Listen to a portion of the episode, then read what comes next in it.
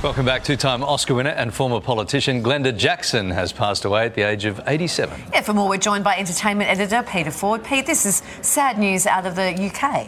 Yeah, but what a life. I mean, exquisitely talented. One of those people I don't think she even knew she was particularly talented, but you couldn't take your eyes off her when you saw her on the screen or on stage. She had this great career. You know, she was nominated for an Oscar four times, won twice, didn't accept either time. I mean, she collected them, but she didn't actually go up on stage to collect them. She wasn't attending the event.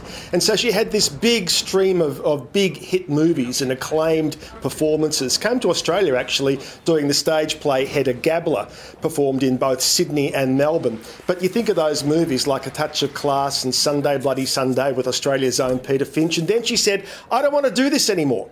And you see there, Morecambe and Wise, all the great roles she played mm-hmm. on the stage. She said a highlight was actually working with the British comedy duo Morecambe and Wise. But then she said, I don't want to do this anymore. I actually want to go into politics. So she then spent 23 years in politics, uh, for, and she actually was a very die-hard socialist. And she fought for workers' rights, for women's rights, the underprivileged. I guess it came back to her own background. She came from a working class background. She got into the very famous drama school, RADA, the Royal Academy of Dramatic Art, but then they couldn't, she had no money to pay for the tuition fees. Right. And she tells this story of how she managed to get there.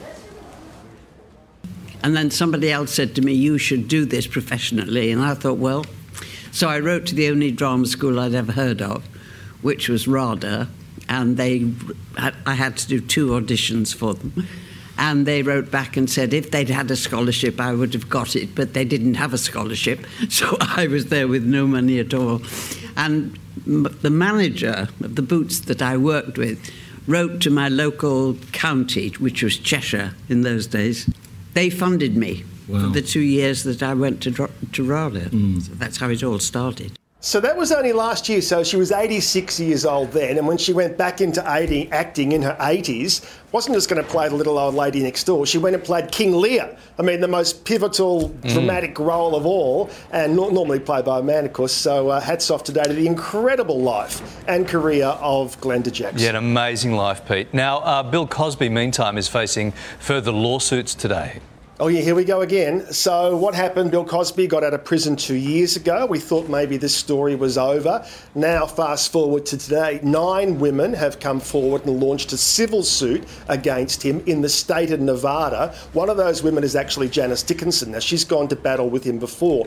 They all have stories that are very similar to the other 50 plus women who have presented stories about going out with him on a date or a meeting, being asked to drink something or encouraged to drink something and then blacking out. It's a story that is similar for every single one of these allegations. So, what's happened in the state of Nevada is they've actually changed the law now, so there's no longer a statute of limitations. Once upon a time, if you passed a certain point, it was too late, you couldn't do anything. Now they've lifted that, so those nine women are taking him on. Of course, needless to say, he's denying anything. His legal reps are saying these women are opportunists looking for money and for publicity.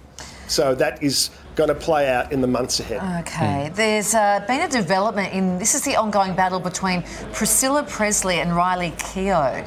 Yeah, so this is over whether Priscilla would continue as a trustee of the estate, and she's not going to do that. So this story's been around for about a week, but it's today being signed and sealed and rubber stamped. So what's happened is Priscilla will get a payout of a million US dollars, around about 1.4 million Australian. She will no longer be a trustee. She's being given 400,000 US dollars to actually um, cover her legal expenses. So where this leaves Priscilla, I don't know. A million dollars sounds very light to me when you consider what a profitable venue Graceland is and a tourist attraction that it is, a million dollars doesn't seem a lot to be paying her at, but she has accepted that. Now, I don't doubt for a second that she's still going to continue to honour and promote the legacy of Elvis, but she won't be doing it now in any kind of paid or official capacity. All right, Pete, finally, some exciting news for Al Pacino yes, 83 years old, has become a dad. And it was less than a month ago, actually, that we got the news that he was expecting a, a child. This is his fourth child, and this is with his 29 year old girlfriend, Noor